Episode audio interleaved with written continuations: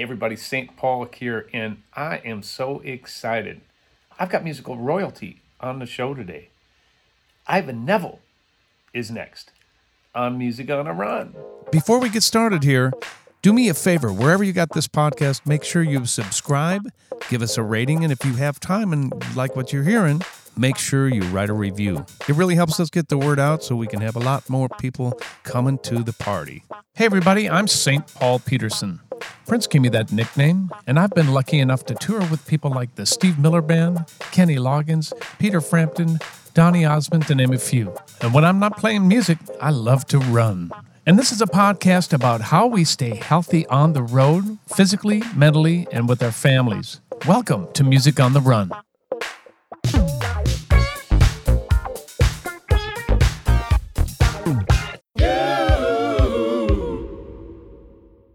Hey everybody, St. Paul here. Welcome to episode 44 of Music on the Run. Hey, I want to continue with my gratitude segment. I want to highlight a couple of the people who financially help us put on this program. They're called patrons. Okay, and you're probably going, what the heck is that? Patron, are, those are the people who help us out. They get a little something in return. They get some swag, you know, they got a little music on the run swag but really they help us cover the cost of putting this thing on websites um, everything that has to go into this. If you want to go check that out and you want to become a part of the music on the run team please go to www.patreon.com forward slash music on the run podcast. I want to give a big shout out to our $10 a month patrons miles matisse and ron carbone.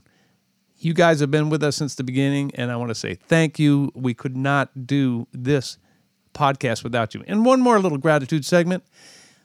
I want to shout out to the motor team. My producer, David, da, David, Davide Rosso. I do know him actually. Tanner Montague, who does all the video editing, and Owen Sartori for their dedication to the motor team. Man, again, I couldn't do pull this off uh, without you. So really thankful for you. All right, let's move on to my guest today. This guy is part of a musical dynasty. He's a multi instrumentalist, an artist, a singer, songwriter, and a complete badass. He's played or recorded with the Nevilles, uh, Bonnie Raitt, Don Henley, the Rolling Stones, and has his own band called Dumpster Funk. Please welcome my buddy Ivan Neville. Ivan. Thank you. Thank you. How you doing? What an amazing um, intro there. Thank you very much. hey, yeah. you paid me to say all of that. Oh yeah, right. All right. Yeah. Man, how, how you doing? It's I saw you. What was that? About a month ago in New York. Yes. Yes, at the Love Rocks Hang. What it, what is exactly is that for people who don't know what Love Rocks is? That's for it's an organization called God's Love We Deliver, I believe. Mm-hmm. And they um, they've been providing meals and help to people that could possibly not get to a meal or um, or not very mobile. Mobile, you might say, people that are either homeless, stuck somewhere, very ill, or um, just can't uh, move around too much. So they uh, that's an organization that provides meals and stuff like that for those that are uh, can't get to. So the funny story is, is that I uh, previously to the last time that I saw you, I saw you the year before. Yeah. At that same concert, I was I was in a show down the street at Iridium. You yeah. and my big brother Ricky and all the cats were doing a show. Um, at the same theater, and this was the night or the day or the week we find out that COVID was a thing. COVID, the original COVID, March. The, March, what was that? March of 2020. Yeah. And it was to be exact, it was around the 10th, 11th, 12th of March. Yep. And it was right when uh, the COVID, the word had gotten out mm-hmm. that there's this thing that's uh, pretty bad and could make you sick and possibly kill you called right. COVID 19. And we had just really found out kind of about it. And that the night before the show that we were going to do, and you were planning on doing a show in New York as well, right? So another a, a separate gig you were playing. I played down the street at the Iridium, yeah, because they had Right, canceled right, Broadway right. that day. They canceled, so that no. So on the the gig ended up happening on the 12th. On the night of the 11th, everybody's hanging out in the lobby of that hotel, the Art House there. Hotel. And there. everybody got notifications on their phone phones that the NBA had shut down. Whew. The NBA, and Right. I don't think they get enough um, talk of they were the they were the first major organization to shut it down. Right, The NBA, and this was before there was any mandates of any kind. right. The NBA shut down. Yeah, that's and we were scaring like, people, wow. And that kind of got everybody's attention. And the, the, the, gig that we were that we did the next night, they turned it into it was supposed to be maybe three thousand people in there in the Beacon Theater. It turned into into a streaming event for friends and family. I think they had a couple two three hundred people in there, but still, I was there, Yep. and so was your brother Ricky and and many others. And when I got home that week, uh, that weekend, Friday by Sunday, I had fever. Oh no. I had a fever. Uh, the Mrs., uh, the boss of the house, she instructed me to go and buy a proper thermometer because we'd been hearing more and more about this COVID thing. And um, I bought the best thermometer in the pharmacy, that the particular drugstore I went to. I'm like, I, I want the best one. I want to make sure. But I was scared because I felt kind of weird. I felt a little odd. And I knew I was going to have fever. I, I swear to God, I knew it. And we took uh, my, my son, he's, who, who was um, he was six at the time. He's now seven. Um, we, we we took all of our temperatures, and I had fever. I was uh, about a hundred and something plus, and I was cast to the back room, right over there. I was Mhm. I, I was sent to the back room, isolated from the rest of the house, and I um started feeling sick, like really bad, and fever got worse. I had fever upwards of 103, 102.9, a couple times. Lost appetite completely. I was I was laid I was laid out. I was laid out pretty bad. Um, I mean, I, hey, is this a is this a G-rated show? Because You 'cause I'm swear dead. your butt off. This is I, your I'm a show. swear. Well, I was laying out like a two dollar cracker. All right, that's how that's how bad I was back there in, in the in the back room. That's I was, I was I was bad, and I couldn't eat. I had fever. I they wouldn't test me for a minute. I didn't get tested for about the first eight or nine days. I finally got tested. Okay. I did. I was diagnosed with double pneumonia. oh, Mm, And those of you who don't know what double pneumonia is, that's pneumonia in both of your lungs. right. And um, yeah, and so I had that, and then I would they wouldn't test me twice. I got turned down to be tested because when I happened to go to get tested, mind you, it was early on, so they weren't they weren't trying to test anyone unless you seemed severely ill. Right. So they wasn't wasting the tests on someone that maybe looked somewhat healthy. I didn't look at the at that point. I and and it just so happened when I went to get tested, I my temperature was normal. Oh, They took my temperature right. ninety eight point six and said we're not testing you. I wasn't coughing up a lung or anything like that, but I Mhm. did have pneumonia Right. and um, I was really bad for a couple weeks. I finally got tested, and I was positive. And the, to get the test results back took about another eight days. So I saw two or three different doctors, and they all, none of them knew exactly what to tell me, except that I just assumed that I had the COVID. Right. And they said, you should assume you have it. Because I took the flu, the influenza test. I didn't have flu.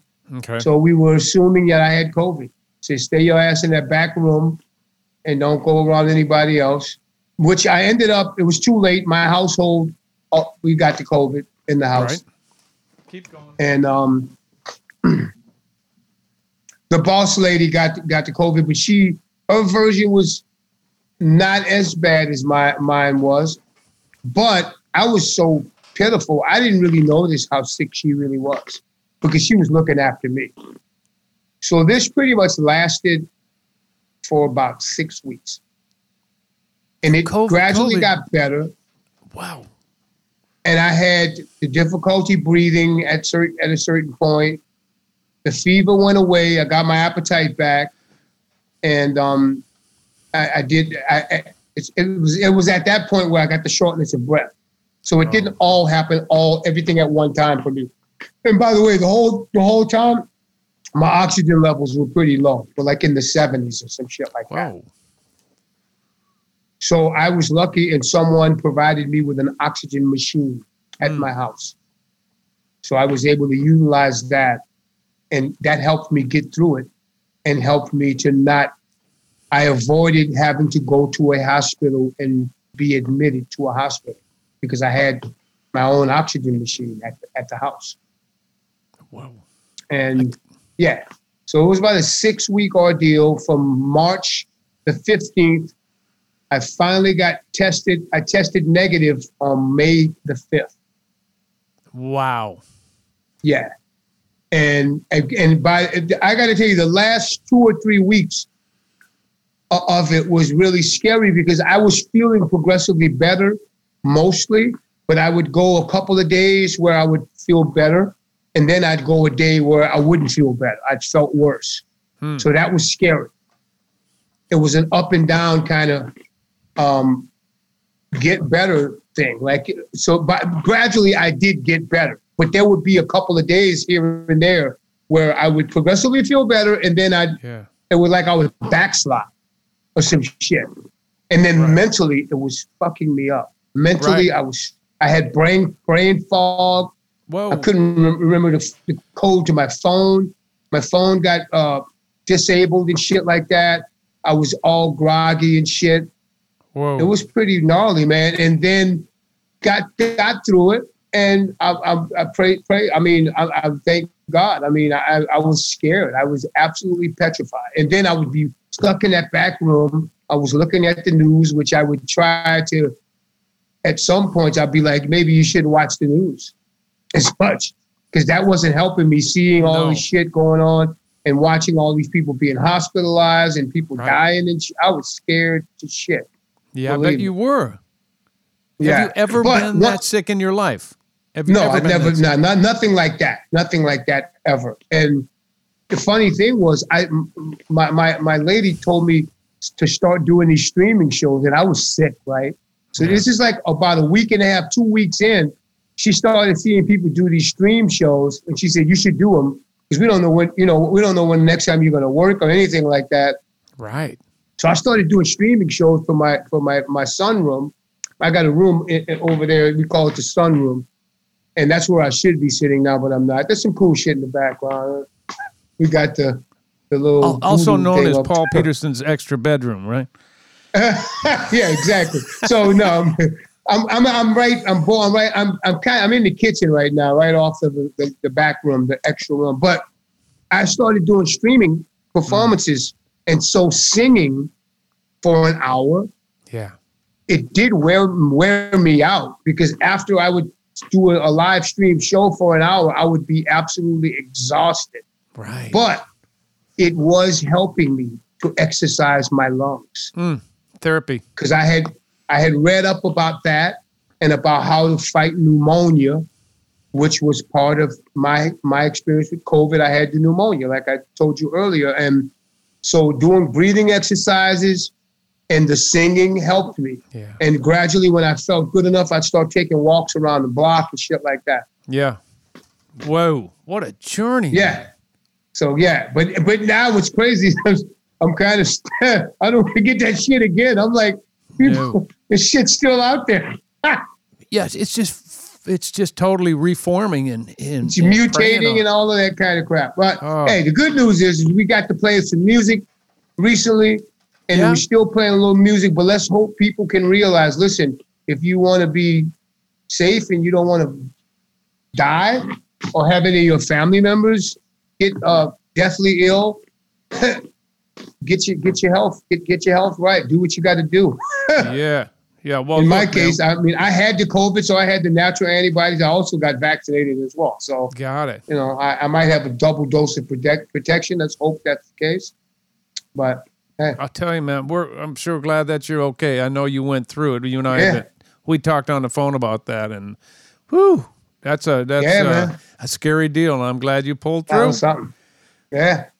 All right, so it's time to talk a little bit about the things you and I have in common. First of all, you and I both love funk. Second of yes, all, we do.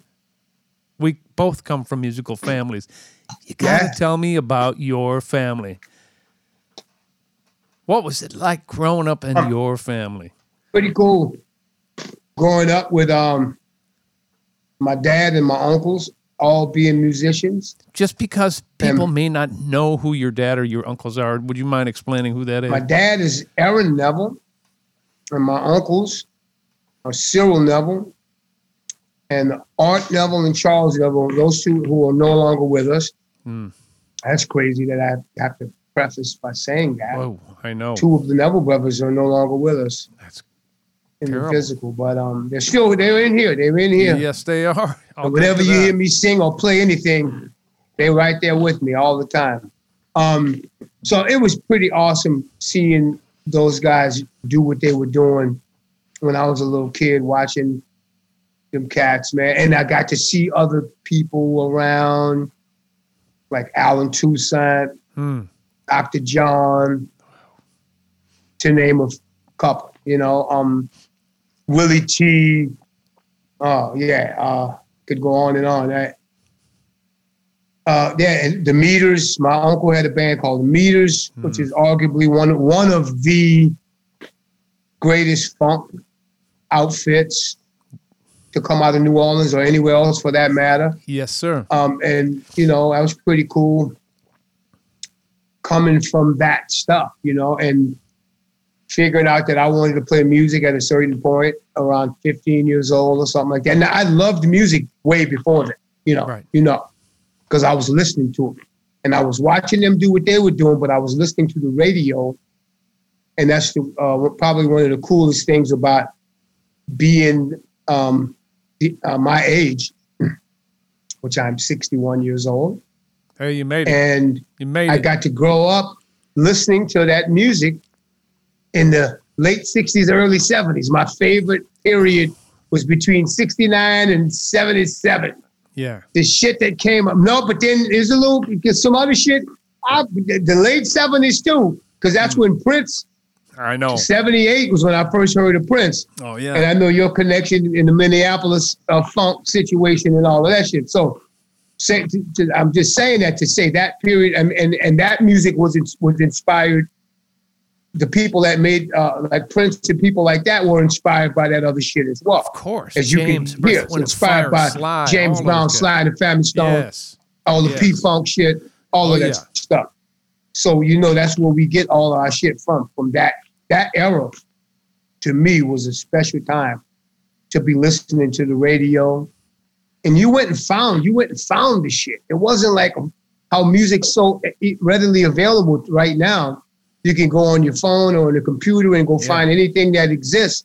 But back then, you had to, if you weren't listening to the radio, you had to seek that shit out Yes, you did. you know, and it was some fun times, man. And to be from the Neville family in New Orleans, Mm. seeing all these bands, and then there were times when I got a little special treatment here and there when bands would come through town.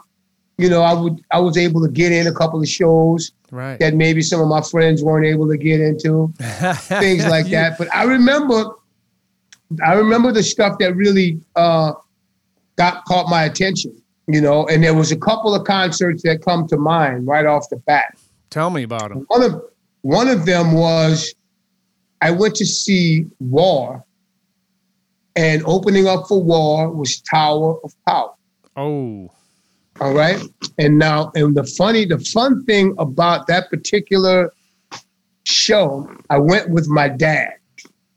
I must have been, this must have been 1975, somewhere around there, 75 or, yeah, 74, 75.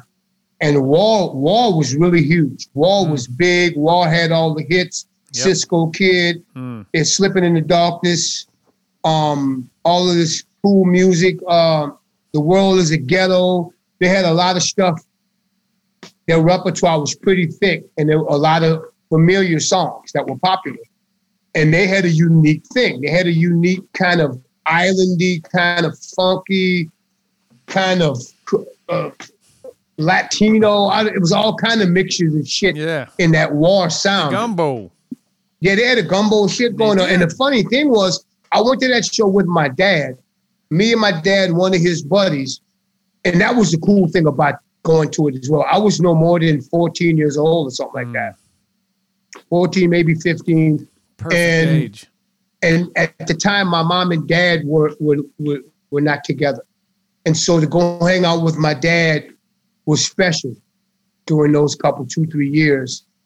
You know, that kind of thing happens when the dynamic of the family is kind of oh, fragile and Oh, yeah. kind of, you know, a little injured. So me and the dad spending quality time, and then we went to a concert. And we went to see War. Now, lo and behold, we had heard of the opening band Tower of Power because they had the song So Very Hard to Go was the only song we really were familiar with. That was a Oh. big hit song on the radio. So very hard to go. Yeah, You yeah, know, you yeah. remember that shit. Oh, yeah. And, and so the funny thing was War came on first. And they were so fucking badass. And they were so funky. Rocco with that fucking them bass lines and Oh yeah. rhythm, the rhythms and the horns, you know, Tower Power. Tower, Tower Power. Power. They went on. Tower went on first. They went on first. Okay. And it was And hard. they wore them out. War, yeah, War had all the hits, but it was like, damn, Uh-oh. what can oh. you fucking do after that? Garibaldi And that was the and lesson Rocco. learned. Woo. Huh? Garibaldi and Rocco. Yeah, Rocco on bass and shit, and Emilio and Doc and all of cats. Mm-hmm. That was the lesson to be learned. Like, damn, you don't want to play after Tower of Power.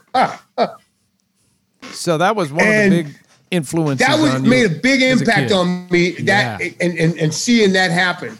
And I mean, I love the War still. Oh yeah. That band War, but Tower Power was stomping, Mm. and they, I had I hadn't heard that type of funk at that point. And, I, and it, so that was that was killer, you know. So that was some Bay Area funk, you know. Yeah, People so- don't know, but I was going to ask you, and I was going to ask you later, but that's a perfect transition, man. There are so many different brands of funk.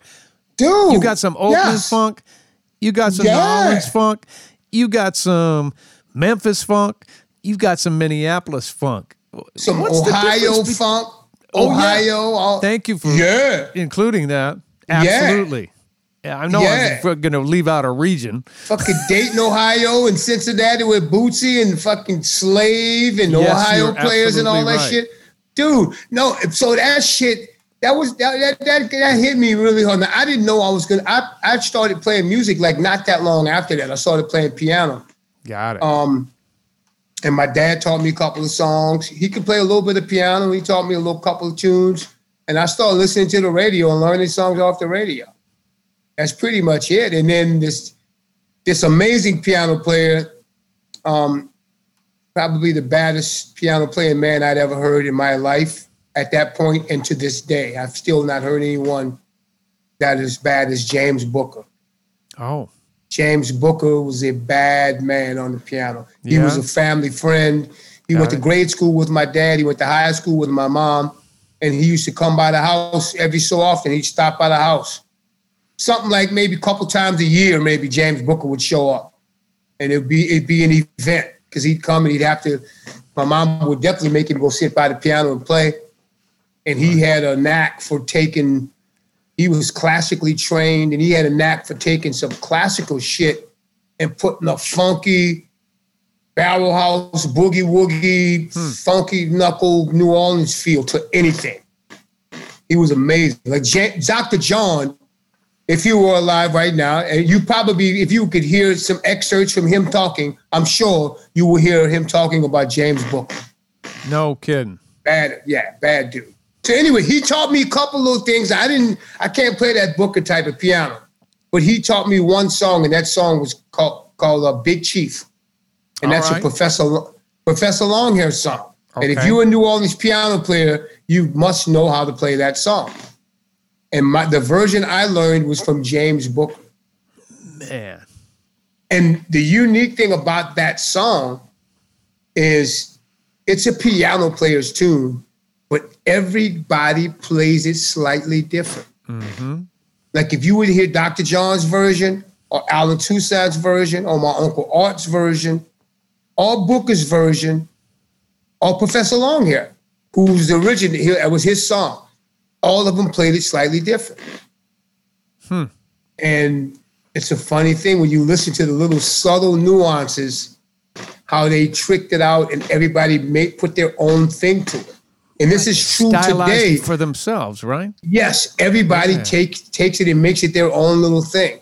and that's if the, the guys do, that though. are playing, huh? That's what we do when we when, when we Yes, learn you from know our what I'm saying? mentors. We take it cool all in. shit. Yeah, that, yeah. So that's a cool. That's a cool one. That's a cool thing. Now, now I'm gonna tell you since we um I'm in the presence of um Minneapolis royalty. You know, you are from the Peterson family and from the the the, uh, the, the, the Paisley Park family, the Prince family, all that shit. Uh, that, hey, I'm serious. I'm serious. Hey, when I heard, I'm gonna. I think this was 1979. It might have been 79 when I heard Prince with his first band, with the first group that was touring. It was with Andre Cymone. Oh yeah. Dez Dickerson on guitar, and the rest of them. The rest of them were there. Lisa, Yeah. Lisa Coleman, and, and Matt Fink, and Bobby Z. Bobby Z. And- yeah, you and, named them uh, all, man. Yeah, and Andre and Dez Dickerson. That when I, I heard them play, dude, that was the best sounding live band I've ever fucking heard up to that point. Oh, and yeah. I'm talking about the sound.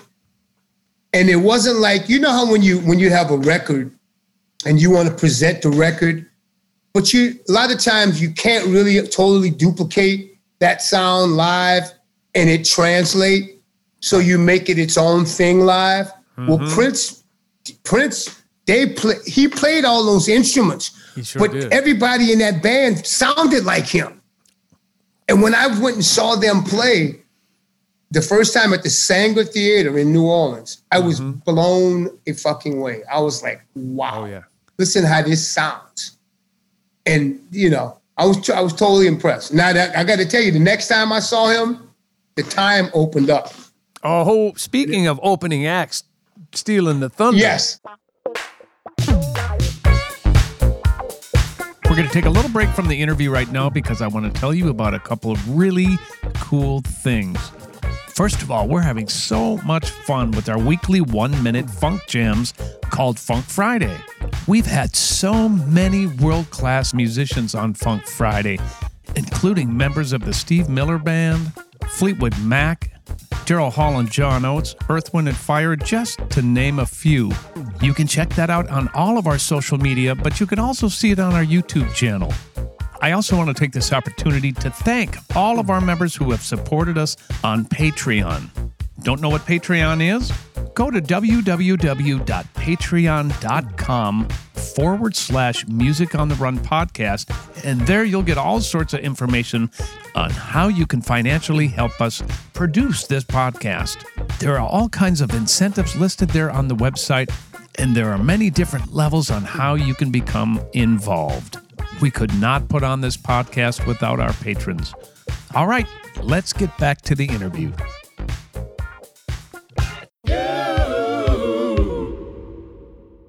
Oh, speaking of opening acts, stealing the thunder. yes. The time opened up, and the time stomped him. They wore him out. The time They- did the same thing that Tower Power did- did the War. They Yes, did that to Prince, and I was like, God damn. Can you imagine what Yeah. Prince was going like? I've created a monster. Yeah, right, right, right. And he and I heard stories about that. I heard, I heard, I was at a some event. I heard uh, Jimmy Jam tell a lot of stories about some of that stuff and some Oh, of those yeah. times with Prince. And I was like, okay. yeah. After hearing him tell the stories, I could imagine because he didn't like them opening up like in certain markets. I think like L.A. He didn't let them open up. He would pull 'em. Maybe some, maybe New York. He would do that, yeah. Because he, he didn't want he didn't want that much But- competition. He liked that extra money coming in, but he was like, Right. wait a minute now. Them Hold on. motherfuckers funky.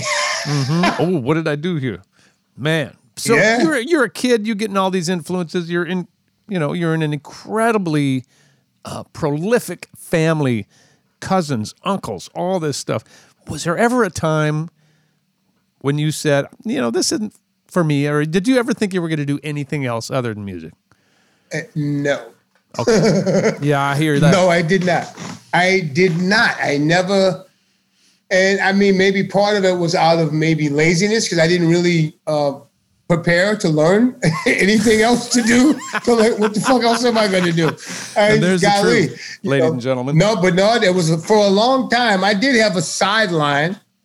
Tell me about that. We call call that segment the side gigs. What was the, The side, sideline? no, my sideline. It was very destructive.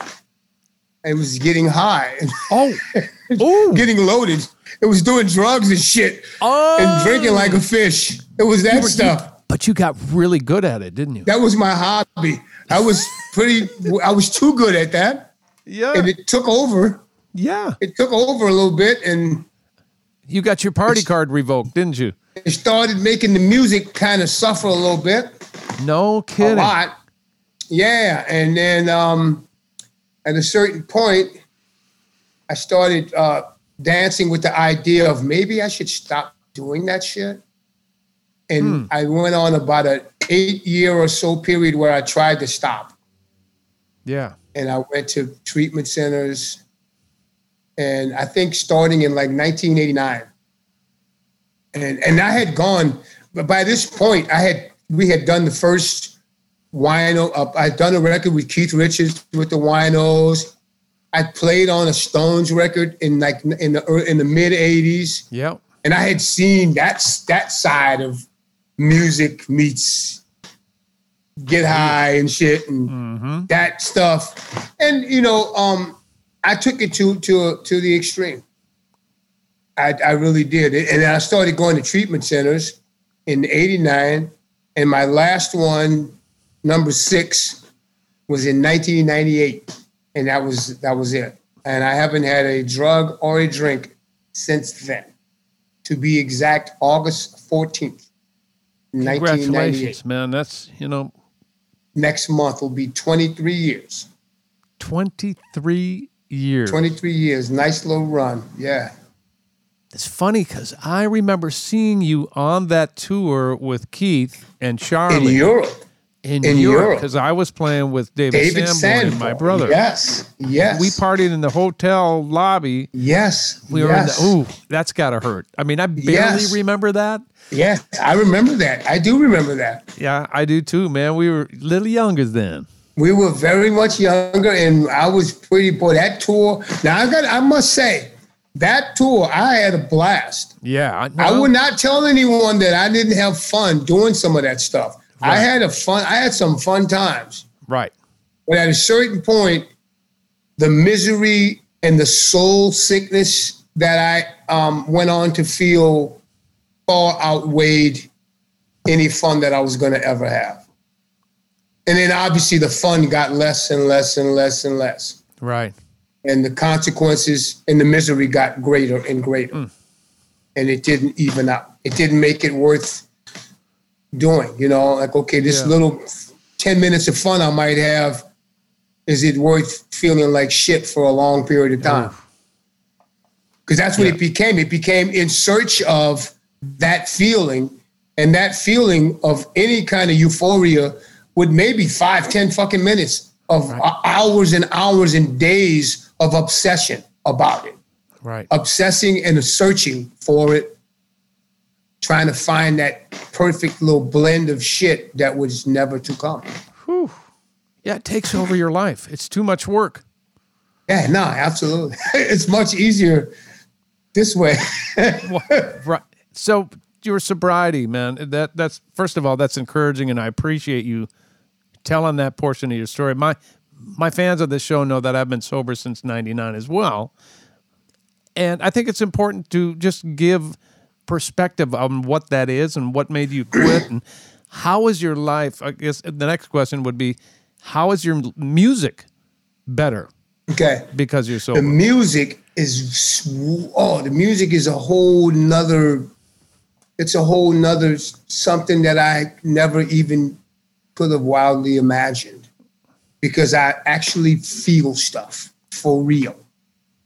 And Did- every nervousness and uh, uh, insecurity, all that stuff, the vulnerability, it's all there. And that's all part of being a human being. And I accept it. And there's times when I feel amazing. Yeah. There's times when I feel peaceful. Yeah. There's times when I feel really good. And there's times when I don't feel so good. Well, yeah, but you And you experience it's- all that. it's just not as drastic. The ups and downs are not as drastic as they used to be. And that's Right. the major part. The major part is that I'm mostly comfortable in my own skin most of the time. And the highs are not as high, where the ego is not as as ruling and, and, and dominant. The highs are not as high and the lows are not as low. Right. So it's hills instead of mountains and dungeons. You get to deal It's with hills. with life. It's Little hills. easier to deal, Huh? isn't it? It's life. It's just life. And then you Right. you get you're happy sometimes, and sometimes you're okay, and sometimes you're all right. But most of the time, you're comfortable in your own skin. Yeah. And to me, that's the biggest miracle of all of it. You know, and then you're able to to to remain teachable ah, and to keep learning. teachable, and to- being teachable. Yes. That is so important what you said there because that's a life lesson that this planet needs to focus in on. Being Yeah, yeah. In all aspects, in social justice, Everything. everything. I want to learn. And if I don't know, I'm going to ask the question. Don't be afraid to ask a question. If I don't know what that word means, I'm going to ask, what does that mean? I'm not sure what that means. Thank you. And there's a, I get that a lot from younger, not to, uh, to, to brag on younger, the young, the next generations to come in and, you know, but I, I'm associated with my, some of my younger brothers that I play music with and stuff like that. And a lot of times they, they don't know that there's no such thing as a dumb question. Sometimes They're would rather, they would rather pretend they know something. They think it's uncool to admit that they don't know something. And that- no, that's right. it's uncool to pretend you know some shit you don't know Hey, thank you. because then you'll never know. Right. Just just say help. Right. Yeah, right. Yeah, You know what? One of the cool things that we get because of your sobriety is that you can continue to to make smart, important, funky rock records with great musicianship. Tell me a little bit about your band Dumpstaphunk and the new Yeah, record because I'm going to talk about right. some of the stuff you're talking about on there. That's Yeah, important for you and I Yeah. to talk about. yeah. Okay, so um, the the Dumpstaphunk. Um, so I know these two guys. Uh, one's name's Nick Daniels III, and one's name's Tony Hall. Now I got an opportunity to play a gig around a while ago, two, early 2000s, maybe 2003, to perform at the New Orleans Jazz and Heritage Festival. Festival, and um, I was like, you know what, I want to maybe play this show and maybe put together a band. And who am I going to call to, to play this gig? I said, you know, I think I'm going to call my little cousin Ian because he's an aspiring little funky guitar player. I'm going to get him. Um, I think I, I'm going to get this guy Raymond Weber to play drums. And who am I going to get on bass? Is it going to be Tony Hall or Nick Daniels? And then I was thinking to myself, and I immediately thought of like two or three songs that you could have two basses on. And I know both of those guys sing like hmm. nobody's business. So I'm going to call both of them. So I called Tony and Nick. Two bass And Tony, players. yes. So Tony also plays guitar. So I knew there would be some songs we can incorporate a two bass thing, and sometimes Tony would play guitar. And that was the beginning of Dumpstaphunk. Now ah. we've and I, I knew those guys. I knew Nick since I was maybe 10 years old. And I knew Tony since I was maybe 15 or 16 years old. So these are guys that I've known and our musical paths have been kind of linked over the years. being from New Orleans, coming from, they, they both have a lineage to the Nevilles and the Meters and stuff like that. So that that's what that that bait that that initial um, uh, core band uh, that we called Dumpstaphunk. That was the beginning of that, and it was a side project. And until we, it ended up being our our our, our full time uh, job was playing with Dumpstaphunk. That was our bread and butter gig, and we were um, lucky enough to to, um, to make a couple of records and get a and have a couple of uh, shows that were talked about enough amongst this new breed of audience, and it was called the jam scene. It's what Right. Knew, I found out about these a lot of kids that go that that are music lovers that like good music, whether you are popular in mainstream or not. If you got some good music and you you, you know you you could maybe find an audience. So we found an audience in this little in this pocket of uh, of, of music lovers, and um, we've been hanging out, man. We've been hanging out for quite a while. And the funny thing was, this past couple years, some tragic things happened that really uh, gave that band momentum. And one of them was Hurricane Katrina. That kind of kicked us in the butt where we had no other choice but to go out and play and and to figure out what we were doing and the the the the, the, the possibility of New Orleans as a place, as a as a state of mind, being absolutely destroyed from a, a natural disaster was on everybody's mind. So New Orleans musicians were in turn much appreciated around the world. Right. And who So better we who better hope- to go out and play but you? post Katrina, we went out and played and we were representing, and You people were, representing. digging it, and that kind of helped us build uh, this thing uh, even more so. And so I'm gonna I'm gonna fast forward to now this recent times. So we got the pandemic come up on us. So like we were talking about when we first started talking, when I saw you a year ago, a little over a year ago now, and then we saw each other again this past March in New York again at the scene of the crime Yes. during that last year and a half or so, we had time to um we had a lot of time on our hands, right? Yes, We had a lot of time. And so too much we time. had some we had some music that we had been developing over the couple years prior. Hmm. But we hadn't put it together as far as let make let's make a record. We were just recording stuff over when we had time off. We'd go in the studio, record a song, record two songs, and maybe two months or six months later, we record another couple of songs. So we ended up listening. We like, you know what? We got a bunch of stuff. We got a few things that need to be finished. Uh, we need to finish writing a couple of th- things, but we have some stuff that we could go. We we got a record. Yeah. Let's start putting this together, and we had the time to do it, so we did. We went and did all the stuff you do to put. You know, we went and comped a bunch of stuff and Yep. edited this and that and we we um actually recorded a couple of things during the pandemic we got together and recorded a, a, a couple of things that we had been playing on the shows prior one song in particular was a remake of a buddy miles song it's called Yep. united nations stomp and that was a with it. song that that yeah that was a song we felt you know what people need to hear this song and it was kind of an obscure buddy miles song Sounds that like wasn't you. like it's you made it yours. no, it does. It was one we were able to make our our own oh. thing. We are like, okay, let's play this one. Mm-hmm.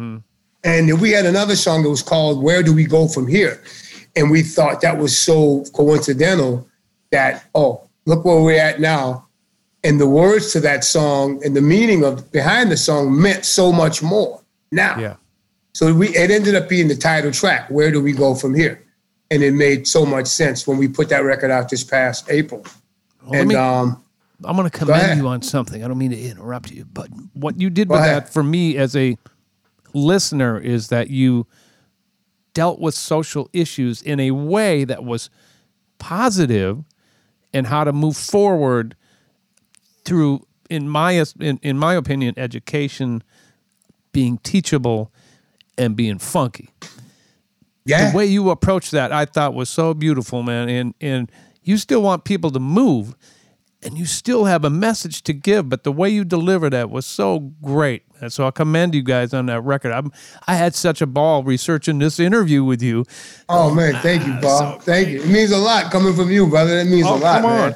Oh, well, I you just- know the thing, the funny, the funny thing about it was, you know, um, we a lot of time like we had the one song that we rebooted. It was a song that we had released four or so years ago, Justice. and it was because of the yes, that song. Yeah. And things had been happening, you know, the things that happened this past summer, In last year in the summer. Right there, yes, uh, uh, yes, yes. George Floyd, that's right, in Minnesota, right, right, right around your way. for an way. example. Yeah. I mean, there was many Exactly. other things. Of one of one of the many others, the Breonna Taylors of the of the of the world, and Mm-hmm. and, and and so so on. Um, you know, uh, it, it meant a lot to reboot that song, and we got um, our man Chali 2na from Jurassic Five to put a rap on it Yeah. and maybe Very make it a little more current if we could. And we did a video for it. It was it made sense. Now I'm going to tell you the one song on that record that I'm kind of proud of. And it's the one song that I probably of all of those songs, it was a it's a song that I would never actually try to record. You know how there's certain songs that you just you know what I'm not going to mess with that. I And you we did guess the right one. Let me see. You we say it. did I'll, no we did one on this record i don't know you can't that original version of that song you you can't do that. But uh, vocally i think we captured the essence of it and i think musically we did all right. And i'm talking about the sly and the family stone song yes, in sir. time. Exactly what I was going to say. that's one you don't mess with. Normally i would never cut something like that and I try to honored that beautifully, man. i thought we kind of did and i felt Oh, pretty cool about that. Yes. Yeah. Just because in the essence of time, because we both have to hop off. I know you got stuff going on, and I actually have a gig coming up. So oh you got to go play you, man you have been on the road for a lot of your life. You're 61 years old now. Give the listeners an idea of what being healthy means to you. being healthy Yeah. Because it, well, oh here's Oh the deal: is that this Yeah. show is called Okay. Music on the Run, and we Yes, you focus know on how you stay healthy in your relationships, Yes. On the road, eating, whatever. The, What does that mean to you? it, it it is it is the most important thing and i'm talking both the, the, the physical and the mental mm. both and to some degree there's there's some aspects of it that go hand in hand but then there's you know sometimes you you you dealt a, a bad a bad card and you might get some you know you might get a hold of something that's you have no control of and that happens in life. But if you have any way to, I mean, the control that you do have, um, you just got to really do your best to um, to practice learning how to be good to yourself, and knowing that okay, like I appreciate my mental health so much right now because because of some of the things that we were talking about. And to get through it's so frustrating in life to to feel up. Hang on. One second one second Ladies and gentlemen, we'll be right back after this brief commercial message. Don't forget about patreon.com forward slash music on the hang on. podcast. uh-uh, what did i do? Okay. Oh. I just I just did a commercial in there. It's totally fine. oh you did okay that's good that's Yeah, good now little something was on the stove i had to turn it off it started boiling i had yeah. Don't burn the food, man. yeah, man. hey, so um, no, so having to having to travel and having to go um, being around um, uh, especially in this day and age now too, especially you got to be extra careful about uh, a lot of things that you maybe took for granted before. Yeah. So that in itself, and, and and like I was talking about the mental, the mental side of it. You, you know, being grounded, being grounded, and and um, finding some sort of one of the main things for me is usually if I'm thinking about myself, I'm usually off. I'm usually off, and I'm I'm susceptible to some bullshit. But when I'm when I'm thinking of what can I do to help, what can I do to be a better guy in this house? What can I do to be a better player with my uh, my uh, compadres playing music and whatnot? When I'm thinking like that, I'm usually in a very cool place, hmm.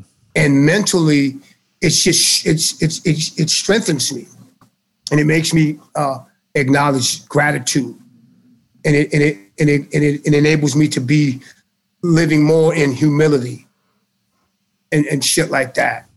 And it just helps me to just stay grounded and to just be cool and to know that don't expect, I'm not looking for some fucking, you know, I'm, I've got some short term goals and I'm gonna try to attain them. And uh, I'm gonna just try to do the next right thing. And it seems to kind of work out. And I've learned, I've, I've tried to figure out my eating habits, eat better stuff at, at my age, if I want to hang around for a while, I got to eat a little bit better. Yeah. I got to drink more water. I got to eat more stuff that's green. Yep. You know, I, I can't be eating at night. You know, I, just little thing. I just recently discovered the not eating at night thing. Hmm. That's I've hard. Been doing road, that for. Man. That's discipline. No, you know what? It's hard on. It's very hard on the road because your hours are so messed up. Yep. But I've been doing it out there. Man, that's yeah. great. What what great word, man. Thank you for sharing that. And, oh and man, look, thank you, Paul. Hey, I want to thank you for taking this time out to do this. This means so much to me on a on a, a musical family level from the Petersons to the Nevilles. You know we oh, love thank you. You, you know yes, same here. We, we, must do a gig before we leave this planet. We must together as yes. families. Yeah. We have yeah. to figure that out somehow. Yeah, why don't we why don't we why don't we do why don't we get the Dakota room over there and do something one day? Man, I'm telling you, why don't we grab that, that room? Happen, people would f- flip why don't we do why don't we try to work on that? I'm gonna do that. Why don't we do it? I'll I'll bring like a drummer or something. Come on, and then you get a couple of cats, and then yep. we could just I'm play, in. pick some songs. I'm hundred percent do some in. stuff. Let's do it. Thank you, everybody. Thank you for joining us. This music on the run. That's Ivan Neville, one of the greatest. You, Paul. We will see you in a couple of weeks. Music on the Run was hosted by yours truly, St. Paul Peterson. Edited and produced by my buddy Davide Razzo. Artist relations by Owen Sartori. Video editing by Tanner Montague. And a very special thanks to the people who financially support this podcast. And remember, remain teachable.